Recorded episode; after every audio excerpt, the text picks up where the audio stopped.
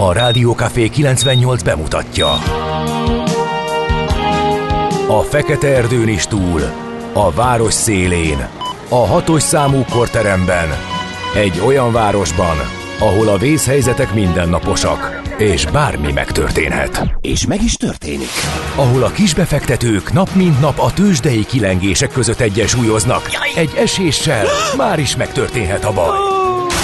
Segítség! Csak négy doktoron múlik a biztos felépülés. Doktor urakat várják a négyes műtőben. Egy fáradt, de mindenre elszánt és profi csapat vigyáz az egészségre minden reggel. És kik ezek a kitartó szamaritánusok? Négy orvos, egy módszer és egy bögre kávé. Ács Gábor, Gede Balázs, Kantor Endre és Mihálovics András. A főorvosi szobából pedig Profit professzor adja a helyes diagnózist. Humor, emberi sorsok, közönséges balesetek és profi megoldások. Néha sürgősségi, néha félig zárt osztály. A Gazdasági Muppet Show minden hétköznap reggel. Te is figyelj!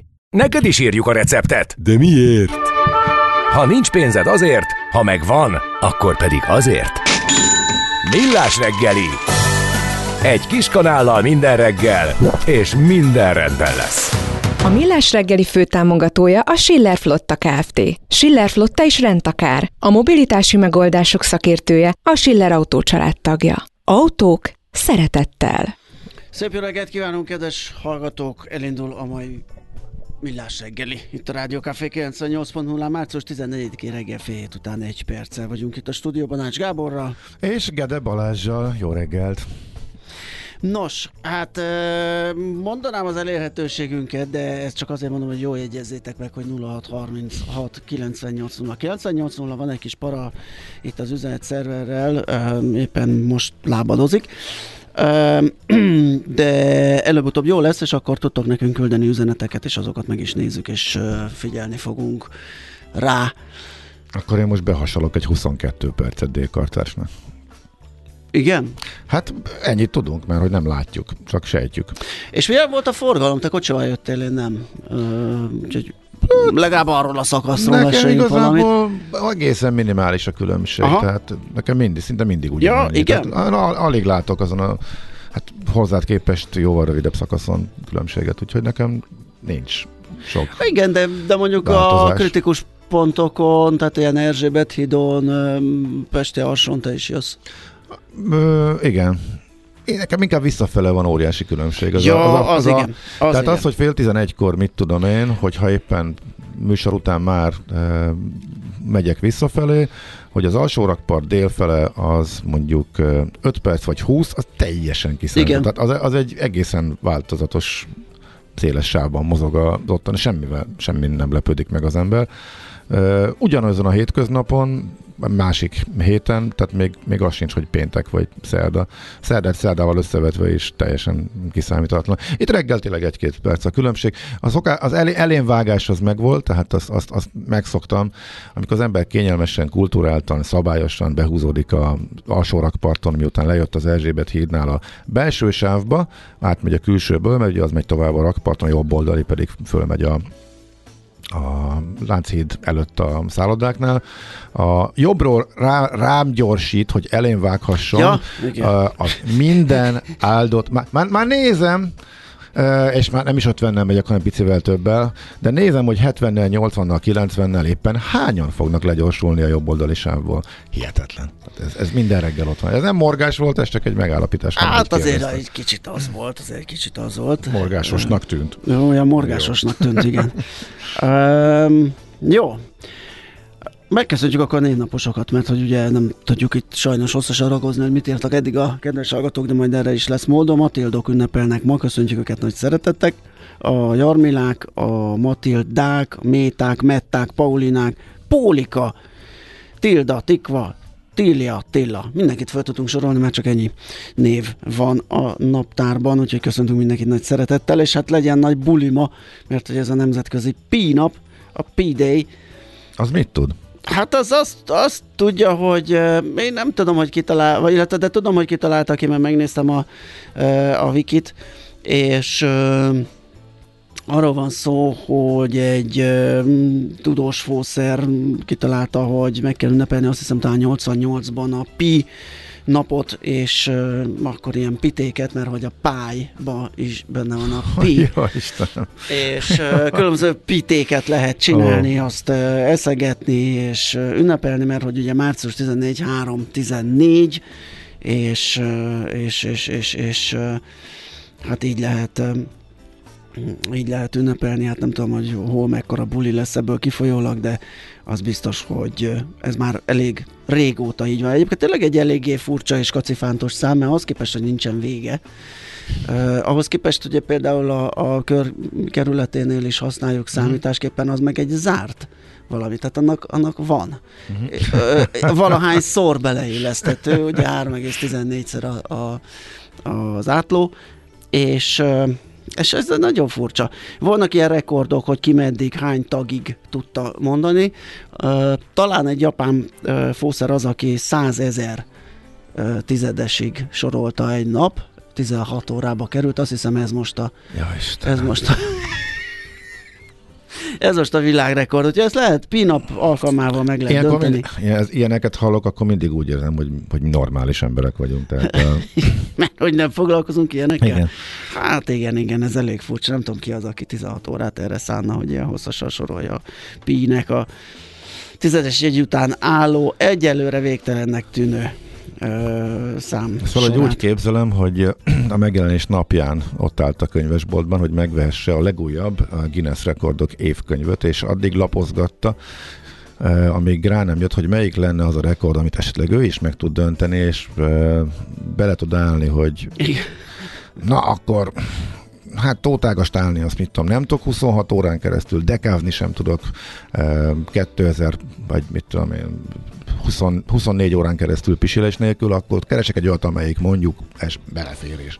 Én is be tudok kerülni a hülye rekordommal a könyvbe. De Igen. ezt csak így elképzeltem. Na, megtalálta, ugye egy Larry Shaw nevű pacák, ő a Pi hercege. Ő Ó. találta ezt ki, Az fizikus, igen, fizikus A professzor. piherceg, Jó. Igen, és hát akkor vannak különböző napok egyébként, például július 22-e is ilyen pi napszerűség, de az inkább ilyen pi approximation day-nek nevezik, mert hogy ugye az angol írásmódban az 22 per 7, és a 22 per 7 az a pi-nek a közelítő értéke. Aha. Nekem, És akkor lehet ezt ragozni hosszasan, ugye nagyon nagy örömködés volt ö, talán 2015. március 14-én, mert akkor 3, 14, 15 az angol írásmódot, tehát akkor már 4 tizedes jegyre lehetett ö, megemlékezni azon a napon, az volt eddig az abszolút nagy. nem akarsz menőzni, elmondani, mint tudom, tízig. Nem tudom tízig, Nem? nem ezt a négyet tudom, Jó, oké. vagy, vagy százezret, tizet Jó. se tudok, úgyhogy ez, ez, ez itt elfogy. Nekem, tudod, mit ott róla eszembe? Hát, Tovább gondolva, egy bosszantó. Hát, milyen nap van ma?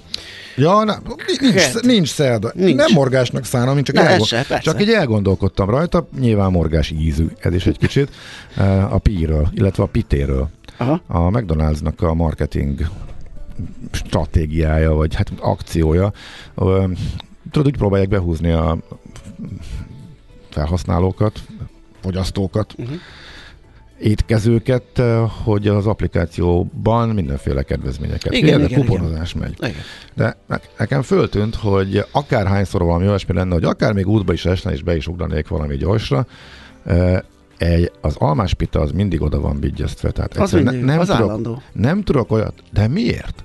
Tehát én értem, hogy nem fogy és rád akarják sóvni, de ha meg szerintem egy nem éri meg az árát, és nem szeretem, és nem kívánom, és ott tartok, hogy már... Ja, hogy a En- csomagokba, a tehát mi- pakekba. Ja, ja, kénysz, ja, ja. Kényszeresen ben, benne van mindig az almáspite, amit engem egyszerűen elriaszt, sőt, most már ott tartok, hogy máshova megyek, mert olyan szinten nem érdekel, hogy csak fölbosszantanak. ez lehet, hogy csak te vagy. Fölbosszantanak Tehát az almás nem, nem, nem hiszem, hogy előzni akarják a usereket. Tehát Hát nyilván én nem szerintem, akarják. hogy fogy az. Én Nyilván. például nagyon csípem, és én még a Én az persze, 150 elhiszem. pontost is szoktam használni, mert Oké, Ez de én meg, én meg nem. de, de lehet, hogy nem te vagy a többség. Lehet, hogy nem én vagyok a többség, de hogy ez riasztó is tud lenni, én csak föl, Ezt fölveszem. nem, de- nem de figyeltem miért meg, nem a lehet kicsit változatasabbat csomagokba tenni? Hát miért kell kényszeresen mindenhez oda vigyezteni? Tehát nekem például tök, már egy idő, egy idő után már tökre idegesít, hogy na, mit tegyek? Már megint a pite. Már megint a pite. Aha. Mindenbe pite van. Vagy pedig legalább hármat kell venni. Hát ugye a, a kicsikbe, ha egyedül vagyok, abba legyen már olyan, amelyikben mondjuk nincsen pite, és mondjuk akció, vagy valami más van benne. Miért lehet fagyit tenni némelyikbe például? Lehet, hogy más a, magasabb a fútkosztja, kicsi, a- kicsi, kisebb rajta a mars. Ok, hát akkor is szóval First, first world problem, tudom. Ez, ez abszolút, igen. Erős kérdések, nem tudom a választ, bízunk benne, hogy a vezetők meghallották. Na gyorsan végigfutunk egy-két születésnaposon még Bem József katonatiszt ö, 1794-ben született, Albert Einstein, hát ez is a pinaposoknak ám az ilyen varázslatos, hogy nem véletlen, hogy Figyeljünk a Albert Einstein. pi nap megfelelő A pi kiejtésére, mielőtt. Ja, ú, mindenképp tényleg, nehogy elhadarjuk. Nehogy fél, igen, félreérthető legyen. Igen? 1879 Albert Einstein, László Gyula történész 1910, Michael Caine, kétszeres Oscar díjas angol színész 1933, mint ahogy Quincy Jones is egyébként amerikai zenei producer, és az Oscar díj az azért is jó, hogy itt fölbukkant, mert hogy fogunk erről beszélni, ugye uh-huh. hétfőn hajnalban osztották ki. Úgyhogy Dudás Viktorral meg is beszéljük, hogy a nyertesek meg, meg egyébként hogy mint. Uh, Billy Crystal, amerikai színészíró, producer született még ezen a napon, és Komjáti Ágnes, magyar közgazdászt köszöntjük innen nagy szeretettel, egykori fotómodell, korábban a Skála Áruház reklámarcaként vált ismerté, még erről lehet őt ismerni. Nos, szerintem robogunk tovább egy zenével, és utána lapszemlézünk egyet. Rádiókafé 98. A menőség soha nem megy ki a divatból.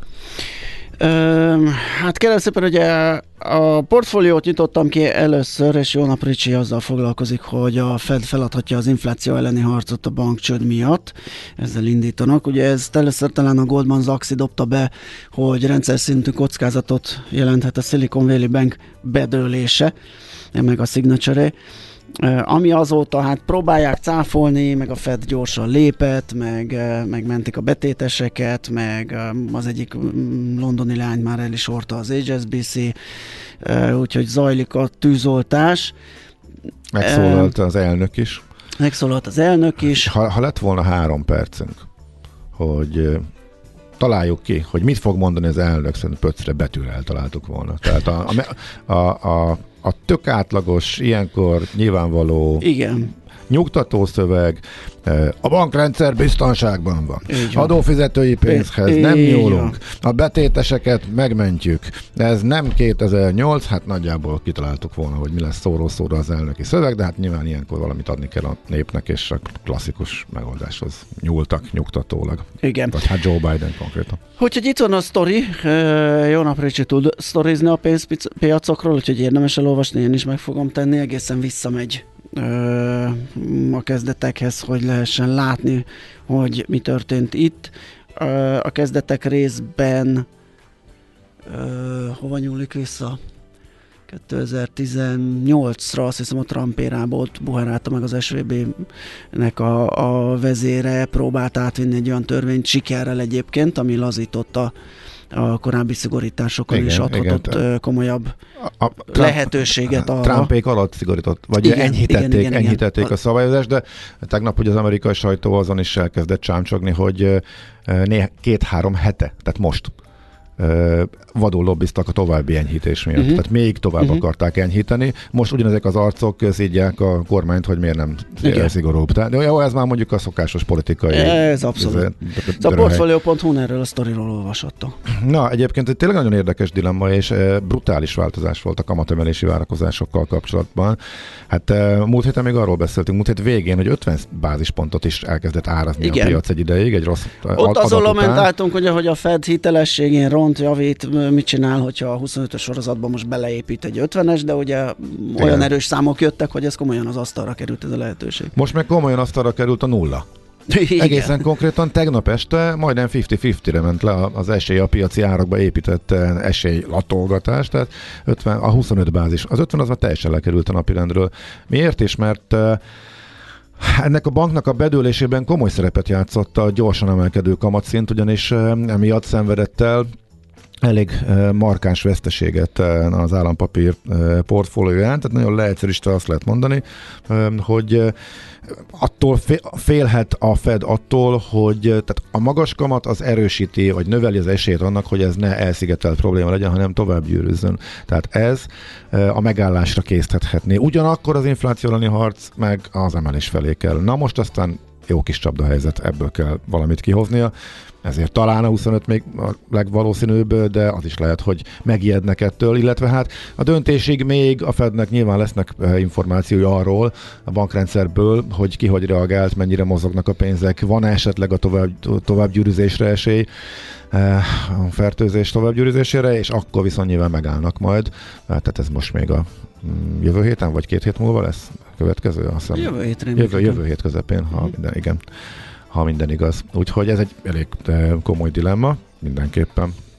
Aztán um, mi volt 24-en technikai landolásnak nevezték Azért, ja, kezdtek, ó, azért kezdtek foglalkozni ezzel, mert hogy mindenki, bármint egy légiparban így néztek nagyokat, meg mosolyogtak a, a szakértők. Hogy, hogy is van, hogy is kell út, útba ejteni Pizát, ugye Igen, tehát a teljesen, egy teljesen útban nem, nem eső hely, helyen leszállás, ahol még el, elmer az ember órákra sétálni, azt a technikai landolás, ja, meg ahol távozik a, vala, távozik egy utas. Igen. és nem megy tovább csak egy másik járművel. Ezt sikerült technikai landolással megmagyarázni, hogy az Egyiptomból hazatérő miniszterelnök gépe e, miért szállt le e, Pézában jó nagy e, kitérővel. Ugye az egyik, amit e, a 24.hu a Telex Ace Combine-ban érdekes cikk, érdemes majd elolvasni a Igen. nigériai csalásnak talán a legmagasabb no. és legnagyobb csalása ever. Egy kamu repteret adott el egy pacák egy banknak, és, és sikeresen. Még a végét a sztorinak nem tudom, de negyed milliárd dollárért Emmanuel Vude 90-es években eladott egy kamu repteret egy brazil banknak, ott az volt, hogy sikerült beetetnie annak a a vezetőjét, egy Sakaguchi nevű uh, fickót, Nelson Sakaguchi-t, uh, ugye 10 millió dollár jutalék üthette volna a markát, hogyha um, sikerős ez a nigériai projekt, és ő természetesen mindent összeszedett, minden erejét latba vetve. Uh, 90 1 és 95 között 191 millió dollárt utalt el a csalóknak, illetve további 51 milliót fizetett a brazil bank kamatokban. Uh-huh. Úgyhogy a történet végét érdemes megkeresni a telex.hu. Újabb fejezetei jelennek meg a végrehajtós korrupciós botránynak. Itt most csak a címét olvasnám fel a 24-es cikknek, Aha. mert a sikerül, amikor egy címben öt ember sikerül beépíteni. Hát az Figyelj, komoly. És háromszor kellett elolvasnom, és még akkor sem értettem, hogy akkor itt most kikivel. Szóval, Sadl György találkozott az alkotmánybíróval, akinek végrehajtó lánya Völner Pál fiának cégétől bérelte irodáját. Az igen. Jó, egyáltalán nem vicces, vicces maga nem, a, tör, a történet, de ez a cím, ez, ez, ez, ez, ez nagyon ott van, szóval újabb dolgok derülnek illetve, hogy hát az alkotmánybíró gyerekei benne vannak az ügyben, de föl sem merült, hogy akár tanúként meghallgassák őket, ez derül ki egyébként a leadből még. Erről szinte naponta érkeznek újabb és újabb szaftos részletek. Aztán ismét a 24. Jó, hát szerintem ráfordulhatunk a tőzsdére, hogy az órát nézem. Szerintem ott is lesz Uha, mit volt, volt, volt, mesélgetnünk, úgyhogy hadd szóljon. Hol zárt? Hol nyit? Mi a sztori? Mit mutat a csárt? Piacok, árfolyamok, forgalom a világ vezető parketjein és Budapesten. A tőzsdei helyzetkép támogatója, a hazai tőzsde gyorsan növekvő nemzetközi informatikai szolgáltatója, a Gloster Infokommunikációs Enyerté. Hát a Bux egy gyönyörű 3%-os eséssel megúszta, azért mondom, hogy gyönyörű, mert volt az sokkal lejjebb. Ú, egy nagyon durva szakadásba csapott az amerikai nagyon, piac nyitása nagyon. előtt. Igen. Igen. Volt nagy hiszti, olyan 7% környékén ért el, talán a mély pontját én olyan 5 fél környékén. Az OTP volt 10-ben is, ugye? Az OTP az volt 10-ben is, így van, az 5,4% mínuszban zárt egyébként 9700 forinton, ő volt a vezető részvények közül a legnagyobb eső, de... 9002-n fordult. Így van. Nagyon így durva. van, így van. Hát a háború kitörése óta nem volt ekkora szabad esés. Igen, de hozzá hasonlóan voltak még nagy esők, mert például a cikk Pannonia is 5,4%-kal esett. Az egész biztosítási szektort ütötték egyébként a bank mellett. Európában néztem a Münchire, például az is méreteset esett, ugye az a viszontbiztosító, úgyhogy az a hangulat ragadhatta magával esetleg a cikk Pannoniát is, de a többi vezető sem úszta meg jól a napot, a MOL az 1%-kal esett az árásra, a Magyar Telekom szintén 1%-kal úszta meg, a MOL 2538-on zárt, a Magyar Telekom MOL is 388-on. 2003-ról pattant vissza. Igen. Tehát a MOL-t is beöntötték, ez egyszerre történt mindez, és a forint zuhanásának a vége fele. E, időben ez így esett e, egybe. Itt még fél tízkor még semmi nem látszott abból, ami a forint piacon történt. E, nem sokkal később e, kényelmesen szüttyögött a 383-384 környékén e, a, a forint, e, és utána kezdett el Hát végig végig szakadt az egész napot, és hát ez a több mint 10 forintos esés, ez egészen rendkívüli, nagyon ritkán mozog ekkorát a forint.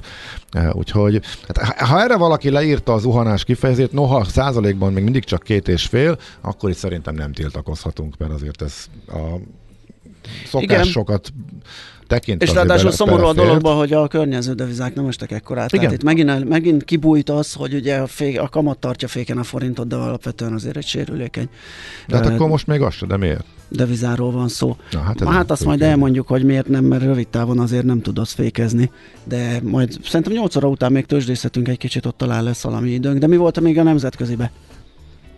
Szóval ez a pénzügyi tovább győrzik, nem győrzik, európai cégek érintettek, európai cégek érintettek, de az európai bankrendszerbe is átmehet-e az, ami Amerikában kitört.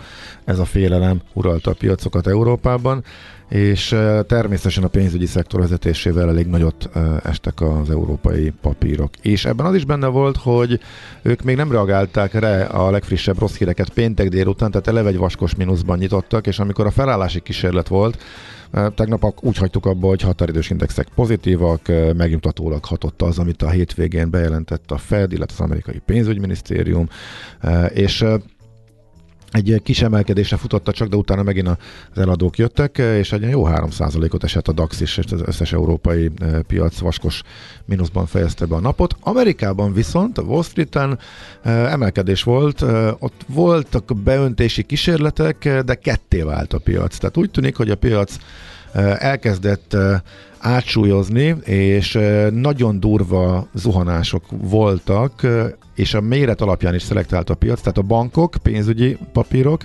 főleg a regionális bankok, itt ilyen 60% is volt, eh, 30% nem volt ritka, eh, tehát szépen megnézték a befektetők, hogy ki lehet a legsérülékenyebbek, és erre kezdtek el játszani, és eh, azoknak a bankoknak mentek neki, onnan vontak ki nagyon komoly pénzeket. Most a részvények, most nem a betétesek mentek neki, hanem eh, ugye a részvényesek eladói nyomás alá helyezték ezeket a papírokat, amelyeknek gyengének érezték a pénzügyi helyzetét, és a regionális bankok, a kisebb bankok között voltak tehát nagyon-nagyon komoly zuhanások.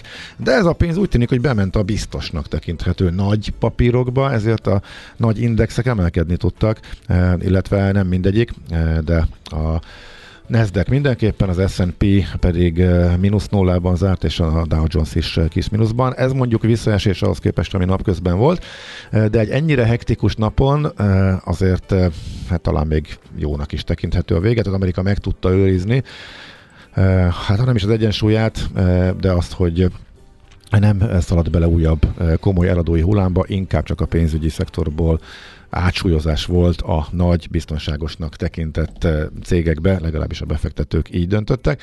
Hát meg persze, ami meg érdekes volt, eh, hogy eközben eh, nagyon durvát szakadtak a kötvényhozamok is, Fú, óriási. mert hogy az, az, az ismét átsúlyozásról, menekülésről szólt, tehát biztonságra törekvés a, a bank válság, ezt szerintem nem túlzás kimondani, de ott is a legdurvább helyzethez képest azért eh, napon belül volt egy kis korrekció, és akkor még egy nagyon érdekes dolog, hát az a kriptó. Ott olyan durva fölpattanás volt, ismét fölkapták azt a Az, ami most megint benne volt azért ebbe a buliba, ebbe a bankcsődbe, meg ebbe az egész cirkuszba, azt Igen. most megint elkezdték vásárolni. Mert hogy rohadjanak a bankok. A kriptóban pont az a jó, hogy bankfüggetlen. De Tehát a ré- jó. előjött az eredeti koncepció, hogy mennyivel jobb ez a nem központosított rendszer, lám a bankszektorban, a hagyományos bankszektorban ilyen problémák lehetnek, akkor mégiscsak nem lehet, nem akkora hülyeség ez az egész Hát blockchain. de az, hát azért benne kripto- volt. Hát a, Ezt gondolták a befektetők, a Istenem. 20%-ot uglott a bitcoin, 15 az Ethereum, tehát nyilván erre gondoltak, Dráma. akik ebbe bele, belevásároltak. Szóval rendkívül érdekes volt a tegnapi nap, ez a lényeg. Tőzsdei helyzetkép hangzott el a Millás reggeliben. És itt van Czoller Andi, szia! Jó reggel. Jaj, de kis csendes vagy. Messze van még a mikrofon. Messze van még a mikrofon, meg messze még a minden. Na, hát pedig most ö, fel kell szívnod magad, mert te jössz. igenis. Ugye? Meg lesz. És azt követően mi jövünk vissza, folytatjuk a millás reggelit. Hát szerintem Valamivel. ö, valamivel, igen. Előtte maradt egy marha nagy csárt, és most írtam, nem tudtam folytatni, hogy mi lesz, de ö, biztos, hogy valami műsorelemmel készülünk. A mai világban könnyen félrevezetnek a csoda doktorok és a hihetetlen megoldások. Az eredmény? Hája pocim marad, a fej még mindig tar, a profit meg az ablakban. De már is segítenek a legjobb orvosok. Doktor megelégedés, doktor higgadság, doktor vidámság és doktor nyugalom. Doktor úr, ennek össze-visszaver a GDP-je, a pulcosa meg egy csökkenő gyertya. Két végéről égette. Ezt visszakalapáljuk, és olyan hozamgörbénk lesz, amilyet még dr. Alonso Mózdi sem látott. Millás reggeli. A gazdasági Muppet Show. Figyelem! Fogyasztása függőséget okoz. A Millás reggeli főtámogatója a Schiller Flotta Kft. Schiller Flotta is rendtakár. A mobilitási megoldások szakértője a Schiller Autó tagja. Autók szeretettel. Szép reggelt kívánunk, elindul a millás reggeli Ács Gáborral. És Gede Balázsa! Ja, igen, március 14-e van reggel 7 óra 7 perc. Muszáj volt egy kicsit megbabrálnom Ács Gábor kollégát, mert az utolsó pillanatban is még betömött egy fél zsemlényi. Nem, egy óriási dilemma volt, hogy most akkor az utolsó falattal mi történjen. hát ez a dilemmák napja. E, Itt ez dilemmázik a kétségkívül. Fed elnök, az amerikai elnök. A... Ne maradjon már meg. Egy, egy, falat a legvégén, nem ez. Egyébként ez rohadék dolog. Múltkor én is úgy jártam, hogy egy, egy ilyen cucc maradt, és nekem azt a döntést kellett hoznom, hogy én már nem kapom be, mert már nagyon szoros volt a, az idő, és a szemezzel azzal az egyel, és tudod, hogy pont nincs vége ennek a sztorinak, hogy ott rátedd a kupakot a végére. Hát igen. Én jeleztem, Na hogy, mindegy. jeleztem, hogy 5 másodperc pluszra lenne szükségem, de hát kedves kollégám, nem természetesen tudtam, ezt nem tudtam még ki, hogy- kevesebbet biztosított, mint amennyi átlagos esetben Igen. lett volna. Lehet, hogy Na, elmondtuk, már március 14-e Pi nap van kedd, és 7 óra 8 perc, amikor folytatjuk a millás reggelit. És um, Üzenetek még nem nem, úgyhogy nem is tudnak erőltettem. de, de most már, Igen? Hát Már világos szürke a képernyő, és nem fekete. sőt megjelent rajta valami Microsoft Corporation A loading felirat, pont, úgyhogy, pont, a lo, load, úgyhogy lehet, hogy, lehet, hogy lesz. Haladunk, haladunk, Tomi do- dolgozik rajta vadul, Nagyon. és, és szerintem, ha Tomi valamit meg akar oldani, akkor azt megoldja. az Úgyhogy biztos. Hoppá, kék Aha, és kis kék türelme. és kis E, Na türelme. idáig nem Itt- jutottunk el az előbb, úgyhogy óriási lehetőségek nyíltak meg előttünk, úgyhogy mégis elmondom, hogy 0636 980 980, mert ez láthatóan menni fog. Tomi előtt nincs akadály. Ő hozzá fog, földgyűri az ingújat. Ez így van. Megcsinálja. És ez mindegyikre vonatkozik. Nem úgy van, hogy nincsen egy kis buta telefonunk, amelyiken külön-külön Igen. az SMS-eket tudjuk Igen. fogadni. Egyben vannak, de hát ez láthatólag a megoldás közeledik. Úgyhogy küldjétek bátran szerintem Igen. pár perc múlva. Ugye, ugye Tomi? Elol- vadul bólogat, úgyhogy elolvashatjuk az üzeneteket. Igen, ez inkább volt ilyen optimista bologatás, mint hogy tudom, hogy mi lesz a vége, de lássuk meg. Na figyelj, játszunk egyen. Tudod, mi az a koktél cseresznye? Hát azt, hogy hol szeret a cápa. Akkor figyelj, mert játék következik. A nyeremény egy páros belépőjegy a március utolsó hétvégéje megrendezésre kerülő Garden Expo kerti életmód kiállításra a Paplászló Budapest Sportarénában a kiállítás szervezője a Trade Fairs Central Europe Kft. jó voltából. Majd kérdésünk, hogy hogyan nevezik azt a szőnyegszerű, összefüggő fűtakarót, amelyet vékony szálú, apró és finom levelű fűfajta vagy fajták alkotnak, és meglehetősen sok gondozást igényel. A. Gyep. B. Pázsit. C. Macskafű. A helyes megfejtéseket ma délután 4 óráig várjuk a játékukat rádiókafé98.hu e-mail címre. Kedvezzem ma neked a cseresznye!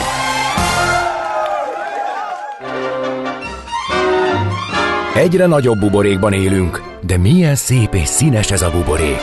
Budapest, Budapest, te csodás! Hírek, információk, események, érdekességek a fővárosból és környékéről.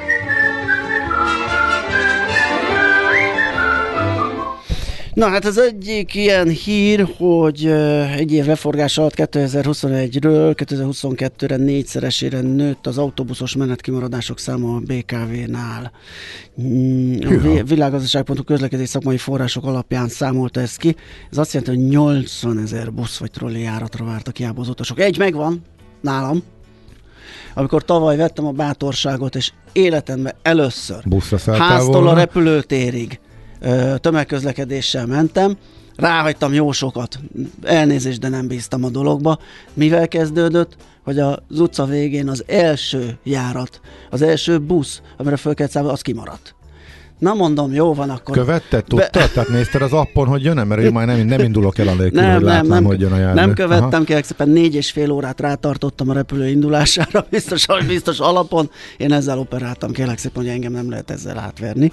És sikerült egyébként az odáig vezető és úton. Ez az egy volt, ami kimaradt. Megvártad a következőt? Persze, simán? persze, persze, és az egész 10 perc csúszást okozott. Hát ez semmi. Aha. De ott vagyok abban a 80 ezerben, akkor ezek szerint ezzel az egy járat kimaradással, mint alkalmi tömegközlekedő is sikerült belefutnom ilyenbe. Még érdekes közlekedéssel kapcsolatos fejlesztési tervek, kettő is, illetve egy vélemény. A Lánchídon átmenő troli esete, illetve az erről szóló felvetés. A népszava írta azt, trollis berkekre hivatkozva, ez a Telexnek is föltűnt, mert ezzel kezdi a, a cikket, amikor a... Hát ez klassz, jó hangzik, a Infor- trollis berkek. Trollis berkek mint forrás megjelölés, hogy át akarják vinni a a trollikat a Lánchídon. Ez az a probléma, hogy felsővezeték nélkülön túl sokat nem tudnak menni, tehát ha át is mennek, akkor nagyjából a túldon vissza is fordulhatnak, hogy visszatérhessenek arra a szakaszra, ahol van felsővezeték ott az Arany János utca metróállomás környékétől. Úgyhogy kérdés, hogy van-e értelme annak, hogy legyen zugló Várkert bazár járat, vagy mit tudom én, Csáktornya Park, mm, hogy mondjuk a 74-es végállomásából indulok ki, Clark Ádám téri körforgalom. Mert hogy ez nem a legfőbb utazási Működik? Működik. Fú, sőt, ez, ez, na, ez az. az üzenetek, köszönjük szépen. Fú, ezt szuper. vártuk, ezt tudtuk, Tomitól megcsinálta. Bankcsődös, vérgőzös, jó reggelt.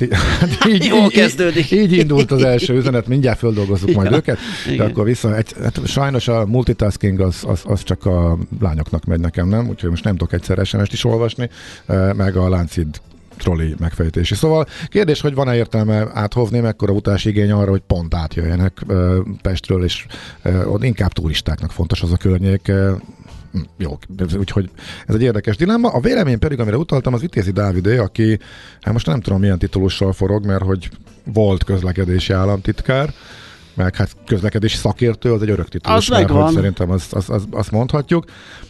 Ő kifejezte ellenérzését az M7-es autópálya Balaton felé vezető oldalának a bővítését illetően. Néhány nap ezelőtt volt hír, hogy háromsávosra bővítik azt az oldalt is. A Budapest felvezető oldal már jó pár éve háromsávos eh, Fehérvártól eh, ezt eh, látja, tudja mindenki, arra szokott autózni. Kérdés, hogy mi legyen a másik oldaldal, és Vitézi Dávid azt mondja, hogy nem, ez nem kell. Igazából csak nyáron és csak hétvégén egy-egy löketben van eleve akkor a forgalom, hogy ez erre szükség lehetne. Ha viszont ezt háromsávosítjuk, akkor ismét csak annyit teszünk, hogy a közösségi közlekedés felől ismét az autós az autózás felé tereljük az embereket, ez pedig teljesen ellentétes azzal az elvel, amit követni illék. Ellenben ezt a pénzt, hogy arra használnák, hogy továbbfejleszték a vasúti közlekedést, akkor csomóan szépen felülnek, és kényelmesen vonattal gyorsan juthatnának le a Balatonra. Van ott még tennivaló. Egy részét megcsinálták, tehát ugye nagyjából a Balaton széléig nagyon gyorsan ott vannak már a vonatok, majd megvannak már a kényelmes vagonok is, de neked csak gördülőállomány. igen, igen. Szereted ezeket a vasúti szakkifejezéseket. Úgyhogy lehentem villamostani tovább az északi parti vonalat Füreden túl, hogy ne kelljen ott se átszállni. Én itt mindig meghökkenek, ott viszont van körülbelül 6 vagy 7, 7 egy évben, amikor van forgalom.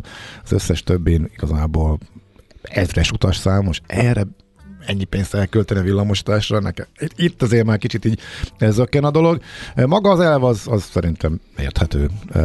Az autósok nyilván nem örülnek neki, hogyha ez így lenne, hogy inkább az egységnyi adott pénzt az autópálya fejlesztés, autópálya háromsávosításra átcsoportosítanák mondjuk a vasútfejlesztésre, hogy még gyorsabban és még modernebb vonatokkal lehessen elmenni. Szerintem ez jó irány egyébként. Ennyi, ugye? Ballagunk tovább. Szerintem Mert hogy igen. fontos van. megbeszélni bizony, valunk bizony. van. A, a Revoluttal fogunk foglalkozni. Hát itt egyszerre két dolog is érintheti ugye a fintek oldalról. Hát ez a bankcsőd és botránya a Szilícium völgyben, az részben a startupok finanszírozásának ellehetetlenüléséből indult ki, ugye a magas kamatkörnyezet miatt, a másik pedig, hogy a Revolutnál, hát a könyvvizsgáló nem úgy találta az éves számokat, ahogy azt a cég gondolná jónak. És akkor itt van még ez a bankválság, ahol fölmerül, mindenki elkezd kicsit aggódni, szóval megkérdezzük a szakértőt, hogy mi a helyzet a Revolutnál, mennyire biztonságos, és a Magyar Nemzeti Bank ismét kiadta azt a Ja, még az is harmadik apropóként. Ez az a, a harmadik apropója a beszélgetésnek, amely arra kérte a Revolutot, hogy itt legyen magyar leánycége, ne csak fióktelepként üzemeljen Magyarországon. Nekünk a Gellért hegy a Himalája. A Millás reggeli fővárosi és agglomerációs infóbuborékja hangzott el. A sötétség megszűnik, amikor megjelenik a világosság. A sötétség automatikusan megszűnik, amikor megjelenik a világosság. Millás reggeli. De hát a legfontosabb, amit el kell mondanunk, az az, hogy boldog születésnapot Nándi, és jó matek dogelt. Így van, csatlakozom. Csupa jót és, és szépséget neked. Nyolc éves a srác, matek dolga előtt áll, és minket hallgat. Reméljük, még odaért az üzenet. Szüleivel, így is van, bízunk yeah. benne, 7 óra 21 perc. Most állt talpra a rendszer, úgyhogy most láttuk. Csak, ahogy pedig csak egy percet tévedtem, beblöföltem, mikor nem működött a falunk, hogy 22 lesz D-kartás és 21 ide, és 21 et írt meg, amikor még Óriás. itt a üres falat néztük. Igen. Köszönjük a sok-sok üzenetet még annak, amit annak ellenére küldtetek. Még hogy... feldolgozás alatt állnak, mert nagyon sok jött, és nagyon nem láttunk rá, úgyhogy uh, olvassuk. Visszatérünk rájuk mindent. Dolgozunk rajta. Viszont mm. most, amiről, amit bearangoztunk korábban a Revoluttal fogunk foglalkozni, Lemán Gábor Fintech szakértő, a Fintech Group társalapítója van itt velünk. Szia, jó reggelt! Jó reggelt kívánok, sziasztok! Hát nem is tudom, hogy hogy tegyünk sorrendet, ugye itt legalább három apropóját említettük annak, hogy a, amiért ezt a beszélgetést szerveztük, ugye itt az éves eredmények körül van a Revoluttal egy kis probléma a könyvvizsgáló szerint, aztán az, a fintetek, fintekek általános állapota kell -e izgulni, ugye itt egy elindult bankválság, bank csőd kapcsán, és hát az MNB pedig megint csak nógatja a Revolutot, hogy csináljon a mm, hazai leányvállalatot, erről kéne még beszélnünk, hogy hogy hogy állunk. Úgyhogy talán kezdjük egy általánossággal, hogy a fintekekkel mi a helyzet, hogy áll a finanszírozásuk, mekkora a baj, vagy van-e baj egyáltalán a megemelkedett kamatkörnyezet miatt? Hát a, a tavalyi év azért érinti a fintech cégeket is, sőt elég súlyosan. Tehát itt gondolok a recesszióra, gondolok arra, hogy a kockázó tőkebefektetések elég jelentősen visszaestek, illetve hát a leértékelődésre. Majdnem az összes fintech cég az legalább egy 40%-ot veszített az értékéből, de hát ez a, ugyanúgy a bankszektorra és a technológiai szektorra is igaz. Tehát, hogyha megnézzük a Dow Jones, hogy hogyan teljesítettek tavaly a bankok vagy a technológiai cégek, akkor mindenkinek jelentős leértékelődés volt, és ez a fintechre is ugyanúgy begyűrűzött. Tehát a, a, aki pénzügyi technológ, pénzzel és technológiával foglalkozik, az most egy sérülékeny szektor. Úgyhogy ez, ez begyűrűzött a fintekre is. Uh-huh. Akkor nézzük meg ezt az eredményt, mert hogy épp a, a hallgató írja, hogy felejtsük már el ezeket, hát nem tudnak eredményt felmutatni, amióta megvannak. Hát mondjuk ez egy startupnál ez nem egy meglepő dolog, egy fintech cégnél sem, hogy az elején ugye inkább az ügyfélszám növelésre fókuszál, és majd utána hozza az eredményt. Most látszólag van eredmény, bár a könyvvizsgáló szerint megkérdőjelezhető, hogy mindent abba a rubrikába kell leírni, ahová a könyvelők ezt tették. Igen, ez egy nagyon-nagyon kényes dolog, hogy és minden szónak nagyon nagy jelentősége van, hogy mi is hibázik valójában abban a jelentésben. És akkor csak történelmileg, vagy egy pár szó, tehát 2023. március 1-én adta ki a Revolut a 2021-es konszolidált pénzügyi jelentését, amelyben bejelentették, hogy ez az első év, majd a 2021, hogy nyereséges a cég 2015 ut- után, tehát olyan 6 év után először. És akkor volt egy kis fura optimizmus, majd rá pár órára Financial Times-on megjelent egy közlemény, miszerint a könyvvizsgáló az figyelmeztetést adott ki, hogy a könyvvizsgálat eredményeként nem tudták a, a árbevétel háromnegyedét teljes mértékig ellenőrizni. És, és akkor itt nagyon fontos, hogy, hogy ez mit is jelent, mert vannak, akik úgy értették, hogy akkor nem is igaz az árbevétel, amit leírt, és akkor a profit sincs ott, és a, a Revolutot is megkérdeztük, hogy mi, ők, ők hogy látják ezt, és a Revolut azt mondta, hogy, és idézem szó szerint, mert ennek nagyon fontos Igen. jelentősége van. Tehát könyv, könyvvizsgálunk véleménye tehát azt jelenti, hogy a könyvvizsgálati standardok szerint nem rendelkeztek százszázalékos bizonyossággal annak kétségét kizáró megerősítésére, hogy mekkora összeg tulajdonítható bizonyos bevételi forrásoknak, zárójel előfizetés, kártyaszállítás, devizaváltás és vagyonkezelési szolgáltatások, zárójel bezár, de a bevétel ténye és összege nem volt kétséges egy Aha. pillanatig sem. Ez nagyon fontos. Igaz, ezt a Revolut állítja saját magáról, de az tény, hogy a, egyetlen egy hírben sem jelent meg az, hogy, hogy valójában az árbevétel nem igaz. A BDU is nagyon, a könyvvizsgáló is nagyon-nagyon-nagyon finoman fogalmazott, és a, a talán úgy lehet lefordítani a legpontosabban, hogy igen, az összetételt, hogy ő sem tudta, hogy a kriptobevételekből, a devizaváltásból valójában mennyi az arány ezek között, de maga az árbevételnek a tényen nem kérdőjeleződött meg. És akkor ez miért van? Tehát ugye felmerül az emberben az a kérdés, hogy oké, oké, hogyha látom az árbevételt, de akkor hogy, nem tudom, hogy hogyan jön össze. De várj egy picit, az, az, az árbevétel az oké, hogy nem lát, vagy hogy az, az stimmel, csak az összetétele nem, de az eredmény stimmel az azért fontos, hogy már először lenne mutatna ki pozitív eredményt a társaság. A, azzal kapcsolatban a Revolut arra nem mondott semmit, csak annyit mondott, hogy a bevétel ténye és összege aha, az nem kétséges. Aha, aha. Uh, és, és pont itt, itt én is szeretnék pontot tenni a mondat végére, mert tényleg minden szónak súlya van, és hogyha itt a bizalom megrendül, akkor ugye egy újabb uh, bank megrohanásnak lehetünk a tanulni. igen. Uh, jó, igen, a szabadba vágtam, tehát hogy az összetétele nem ismert a bevételnek. Igen, igen, igen, és miért, minek köszönhető ez, és a, a, azt maga a Revolut is elismeri, és többször is kritika érte már a társaságot, hogy, a, hogy az informatikai rendszere az nem mindig a felügyeleti elvárásoknak megfelelően működik, vagy legalábbis, és a Revolut is elismerte, hogy túl gyorsan növekedett a cég ahhoz, hogy a maga az informatikai háttér ezt le tudja követni.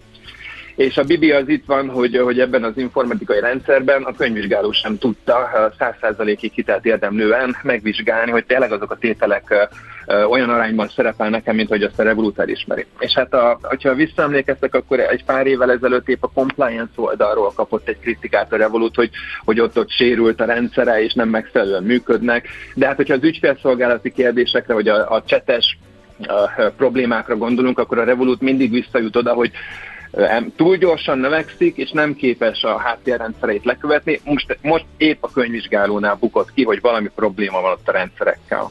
Uh-huh. Mennyire, mm, vagy kell-e egyáltalán aggódni ezek, ezen hírek alapján? Tehát okozhat-e bizonytalanságot, vagy a működésükben bármit ez a dolog? Hogyha, ugye nagyon nehéz erről beszélni, mert hogyha az ember megnézi a, a könyvvizsgálati jelentést, akkor szuper számokat közölt a, a Revolut. Uh, de csak így egy, egy pár szám, tehát a 2021-ben 636 millió angol font, ezt ugye nagyon nehéz elképzelni, de magyar forintban ez 276 milliárd forintos bevételt csinált. Most, hogyha tényleg nem kérdőjelezzük meg a bevételt, tehát a Revolut is azt mondja, és a sajtóban ez nem jelent meg, akkor ez, a 276 milliárd az nagyon jó. És akkor erre elvileg jut egy 26 millió angol font, az 11,4 milliárd forint profit. Ez azért úgy, hogy csak kártyából és devizaváltásból rakja össze a cég, és nem tud betéteket és gyűjteni és hitelezni, azért ez egy nagyon-nagyon szép eredménynek mondható.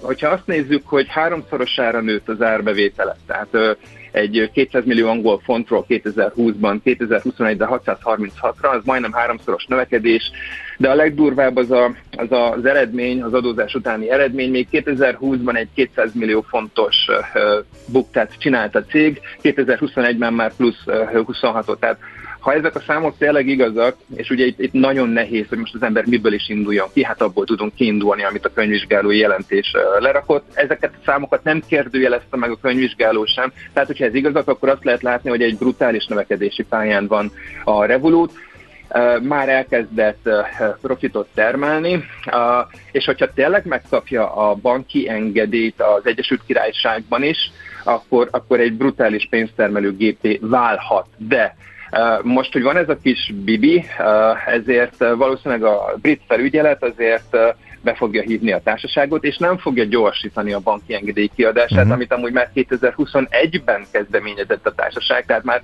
már lassan két éve, hogy, hogy megy, megy ott a húzavona. Úgyhogy nem biztos, hogy ezt gyorsan ki fogják adni, főleg annak a tükrében, hogy azért 2020-ban is kapott figyelmeztetést a Revolut a, a könyvvizsgálati jelentésével kapcsolatban, ahol ilyen szavakat használt a szabályozó, mint hogy a 2020-as beszámolójában elfogadhatatlanul magas a hibás állítások kockázata, és a, a, akkor a könyvvizsgáló már akkor is sürgette a belső ellenőrzésnek a javítását. Tehát azt lehet látni, hogy ha, ha igazak azok a számok, hogy hogyan bővül a cég, akkor, akkor az brutál. Elvileg most már 25 millió ügyfele van. 2021 végén 16 millió volt. 2020 végén a tizet lépték át, tehát ezek brutálisak. El lehet azt hinni, hogy, hogy igen, az IT-val nem ér oda, bár ez pont kellemetlen egy igen. fintech, tehát egy pénzügyi technológiákkal foglalkozó cégnek, akinek a DNS-ében pont a technológia van, de hát akár el is hihetjük ezt. Um, úgyhogy egyelőre a cég stabilan működik, az applikáció elérhető, a cég is nyugtatgatja a médiát és a közönséget, hogy hogy hát várjuk persze, meg, de nyilván, azért érthető. mi várjuk, hogy a Reuters és a Financial Times mivel fog visszajönni. Meg várjuk, hogy az FCI, a brit felügyelet mivel fog visszajönni, mert egyenlőre csak a Revolut oldaláról jelent meg egy, Aha. egy ellenválasz, vagy egy reakció, de azért a felügyelettől mi nagyon-nagyon uh-huh. várjuk, mert a kinti felügyelettől, a brittől, Igen, nem a magyartól, uh-huh. mindjárt kitérünk rá. De fia, a magyar, csak nagyon, nagyon röviden, a magyar ugyanazt mondja, amit eddig, ugye? Csak most erre ráült erre a vonatra, hogy ismét problémák vannak, hogy fölhívja a figyelmet arra, hogy a magyar ügyfelek, hogyha probléma van, akkor nem Magyarországon tudnak a hatóságokhoz fordulni. Uh-huh. Vagy van valami újdonság abban? Na igen, igen. Igen, a sorok között egyetlen egy új információ van, a Magyar Nemzeti Bank most már kimondta azt, hogy tud arról, hogy a Revolut az elkezdte a magyar operáció felépítését, de nem úgy, ahogy a Magyar Nemzeti Bank szeretné. Ugyanis a Revolut egy fióktelepet akar Aha. létrehozni, miközben a, Magy- a Magyar Nemzeti Bank azt szeretné, hogyha leánybankot hozna létre. És ennek a, a kettő között van egy óriási különbség, az egyiket lehet prudenciálisan felügyelni, a másikat nem. Az egyikhez a Magyar Nemzeti Bank be tud menni, és ától szetig át tudja vizsgálni, akár az informatikai rendszereit, az auditokat, mindent. Ez a lánybankra vonatkozik, uh-huh. ha viszont fiók telep van, akkor nem, nincs ilyen jogosultsága. És nem bemenni. tudja prudenciálisan és a, felügyelni. És a betétbiztosítási alap az, az védi a fiók telepnek a betéteseit? Az még fontos kérdés felhasználói oldalról. A, a magyar nem, de Euró... az uniós. A litván az igen. igen a litván az igen, ahol a, a, a bankol. Uh-huh. Igen. Igen, okay. igen, igen, igen. Oké, okay, Gábor, védi. köszönjük szépen, akkor veled együtt válvetve várjuk az újabb információkat. Köszönöm És akkor beszélgetünk Szia. újra. Szia, szép napot! Lemár Gábor fintech szakértővel, a Fintech Group társalapítójával beszélgettünk a Revolutról. Most hírek jönnek is. Igen, most jó beszorult, rengeteg üzenet van, meg kérdés is. Igyekszünk mindegyikre sort keríteni, meg jönnek még uh, izgalmas beszélgetések is, úgyhogy uh, majd felpörgünk, és a hírek után folytatjuk.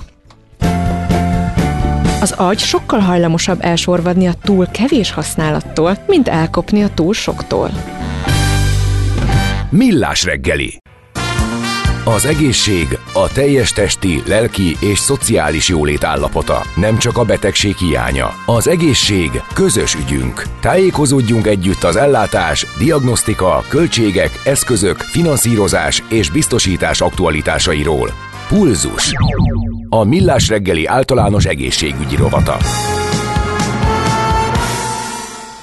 Hát ezt a tájékozódást most azzal kezdjük, nem, folytatjuk, mert hiszen ez egy beszélgetés sorozat, uh-huh. hát, talán harmadik epizódja emlékeim szerint, és most azt fogjuk megvizsgálni, hogy hogyan alakultak az egészségügyi kiadások 2022-ben, és milyen tényezők hatottak erre.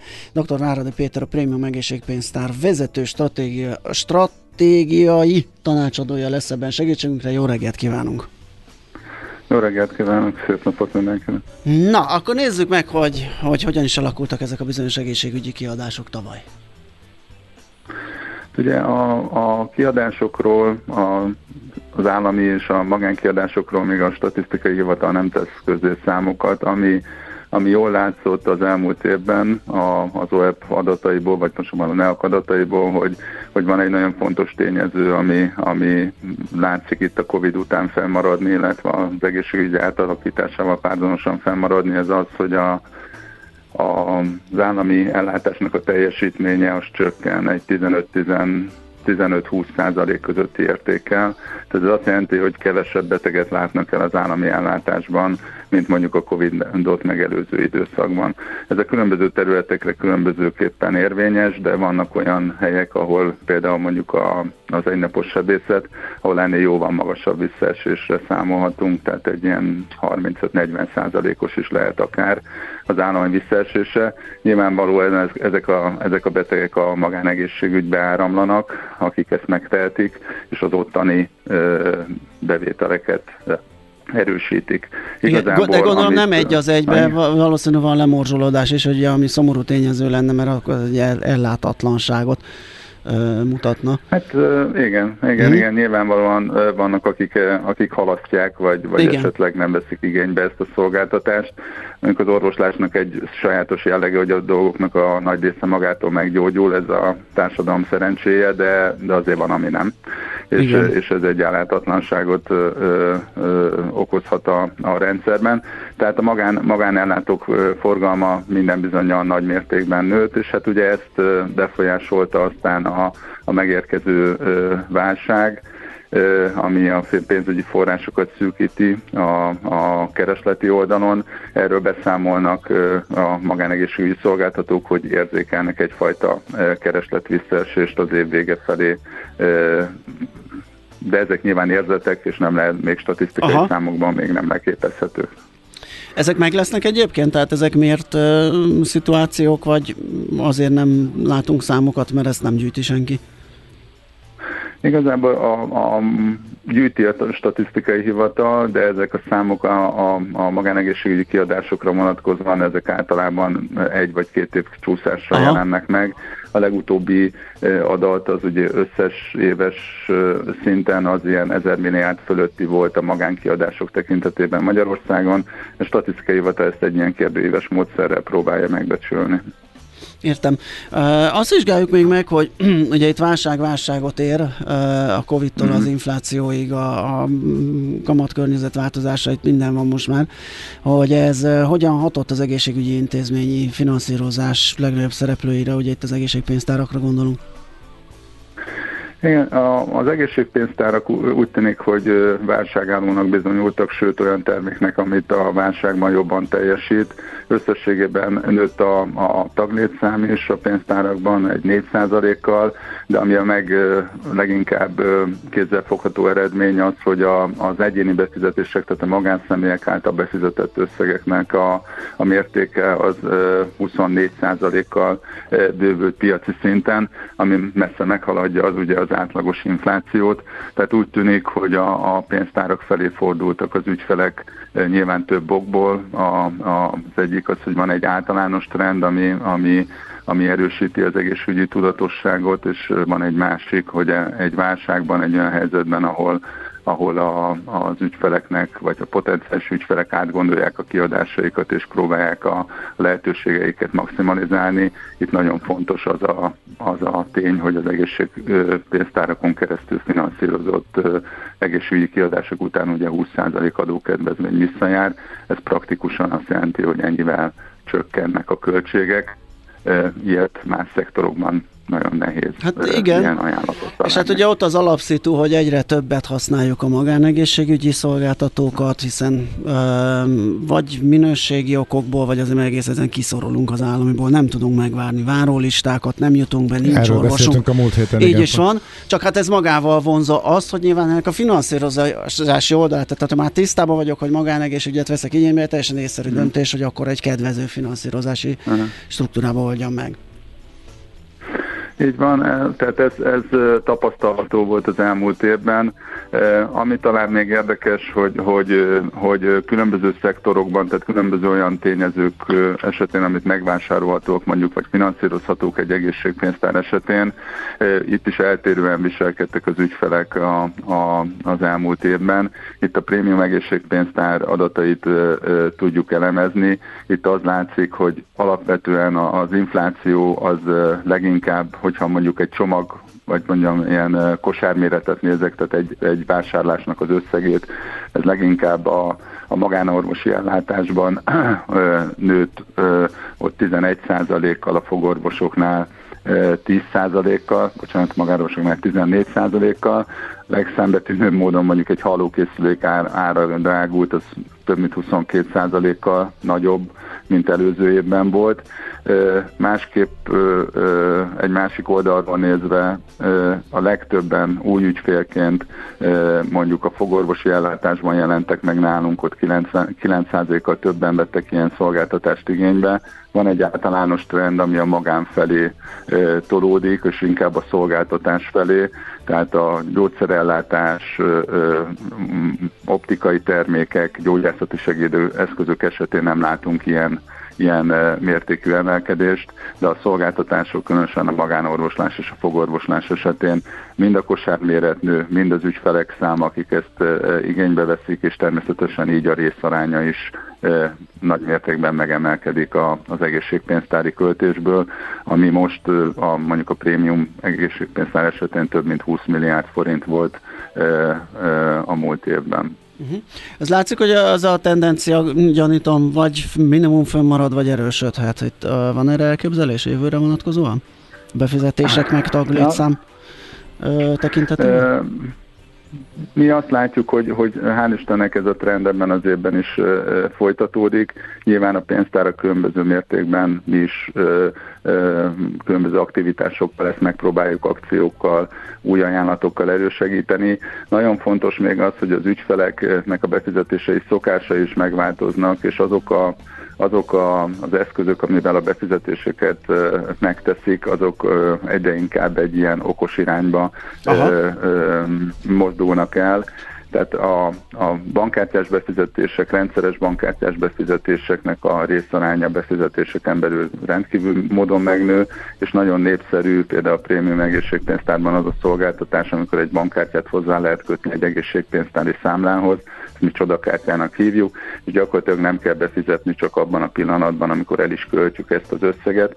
Azoknak az ügyfeleknek a száma, akik ezt igénybe vették tavaly, a prémiumnál ez, ez 20%-kal nőtt, és befizetett összeg az pedig 40%-kal, tehát látszik az, hogyha olyan megoldásokat tudunk adni az ügyfeleknek, amik kézre állnak nekik, amik kényelmesek, egyszerűek, akkor, akkor lehet ösztönözni azt, hogy, hogy igénybe vegyék egyébként nekik járó kedvezményeket. Világos, oké. Okay. Nagyon szépen köszönjük, jövő héten folytatjuk a beszélgetéseket. Köszönöm én is, viszont, viszont hallásra. Dr. Váradi Péterrel a Prémium Egészségpénztár vezető stratégiai tanácsadójával beszélgettünk. Pulzus. A Millás reggeli általános egészségügyi rovata hangzott el. Az egészségügy a társadalom mindenkori egészségkultúráját tükrözi. Hello, Tóth Gergő vagyok a Blind Myself-ből. Hallgassátok a Rádió Café 98-at. Van barátod. 3R, vagyis Reduce, Reuse, Recycle. Csökkentünk, újrahasználunk, újrahasznosítunk. Cél a Zero Waste. Semmit se küldjünk hulladéklerakóba, ne pazaroljuk az energiát. Legyen a ma terméke a jövő alapanyaga. 3R. A Millás reggeli körforgásos gazdaságrovata következik. Nos kérem szépen a fenntartató vállalat irányításról lesz szó, hogy mi is ez, hogyan működik, mennyire kell, hogy így ö, irányítsák cégeiket a, a vállalatvezetők. Ezt kivel mással beszélnénk meg, mint ifjabb Csikán Attilával, a Magyarországi Üzleti Tanács a fenntartató fejlődésért elnökével. Szervusz, jó reggelt! Szervusz, jó reggelt a kedves hallgatóknak is! Nézzük meg, hogy próbáljuk ezt definiálni, hogy ez, ez, ez mit jelent egész pontosan a, a fenntartató vállalatirányítás, mit kell szem előtt tartania ilyenkor a cégvezetőknek, mennyire komplikálja az életüket, mennyiben más, mint az eddigi cégvezetés, új feladatok, kik a felelősek a menedzsmentben, szóval van itt kérdésbőven. Van kérdésbőven, de a jó hírem az az, hogy nem komplikálja az életüket, megváltoztatja. Ugye nagyon sokat beszélünk a fenntartatosságról, de itt lenne az ideje cselekedni is, és ezt a vállalatok azért, a vállalatvezetők egy jelentős része már felismerte.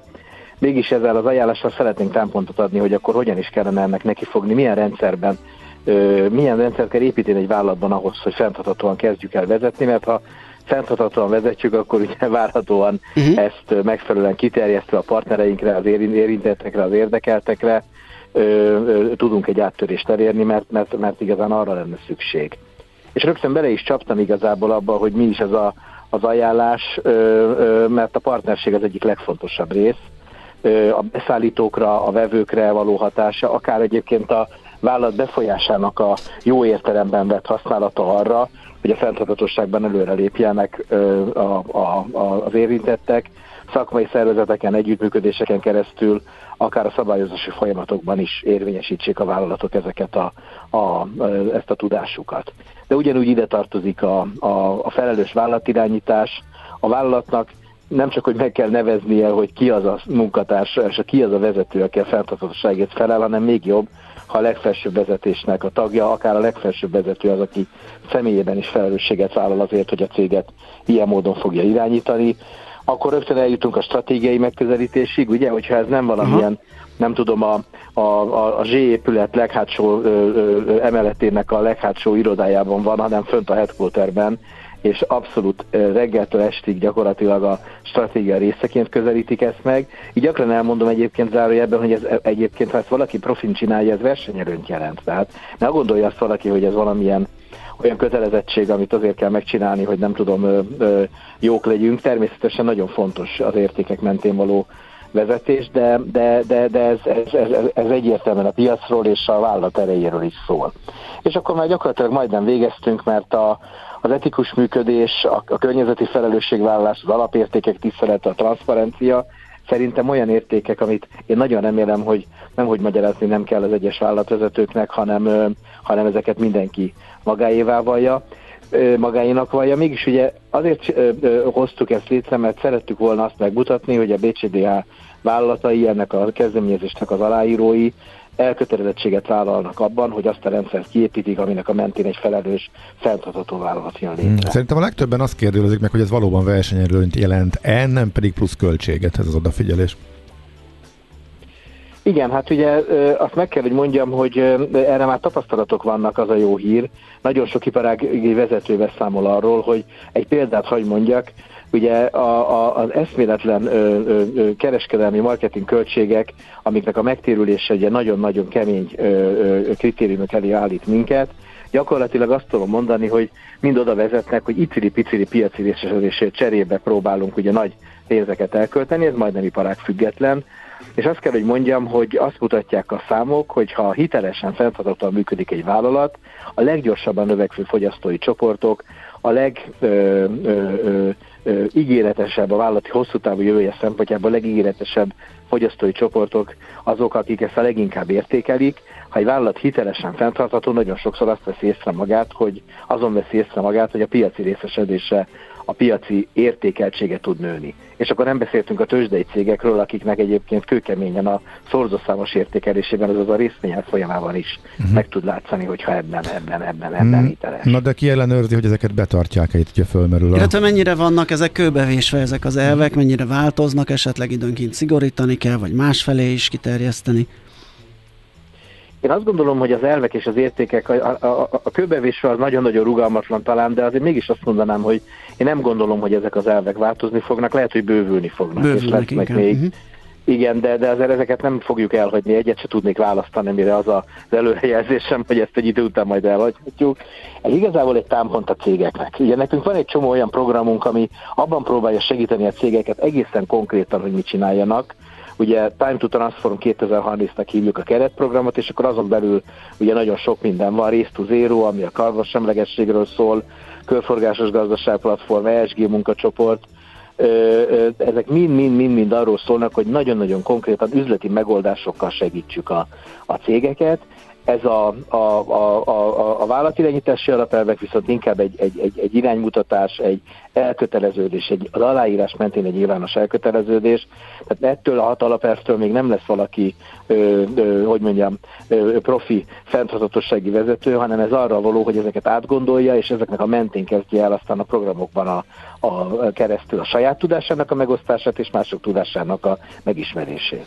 Világos, hát erre most ennyi időnk jutott, de erről folyamatosan fogunk beszélni, ez egy nagyon érdekes és fontos irány, úgyhogy köszönjük szépen, hogy most is rendelkezésünkre álltál, szép napot! Nagyon szívesen, szép napot Szervusz. is! Sziasztok! Ifjabb Csikán Attilával a Magyarországi Üzleti Tanács a fenntartató fejlődésért elnökével beszélgettünk. A körforgásos gazdaság több, mint újrahasznosítás. Egy értékláncon és iparágokon átívelő gazdasági modell, melyben nincsenek hulladékok. 3R. A Millás reggeli körforgásos gazdaság rovata hangzott el.